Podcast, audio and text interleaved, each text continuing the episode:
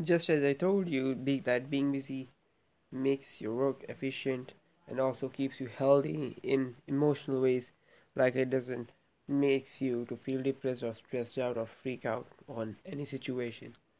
But that doesn't mean that you seem to be being busy and equal to being efficient. These both are completely different. Being efficient means you are doing something productive in a less period of time, and being busy is means just you are pretending to do work in some cases. It can be something sometimes like uh, you do a study for four hours, but you get the same outcome which you could have get, which you could have got in just one hour.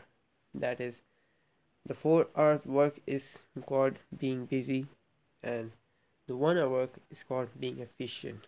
Being efficient is more important, and also keeping your mind come something involved into is also important in order to gain success. And not freaking out is also a very major factor which can help you with dealing with the stuff. So with all that said, see you tomorrow.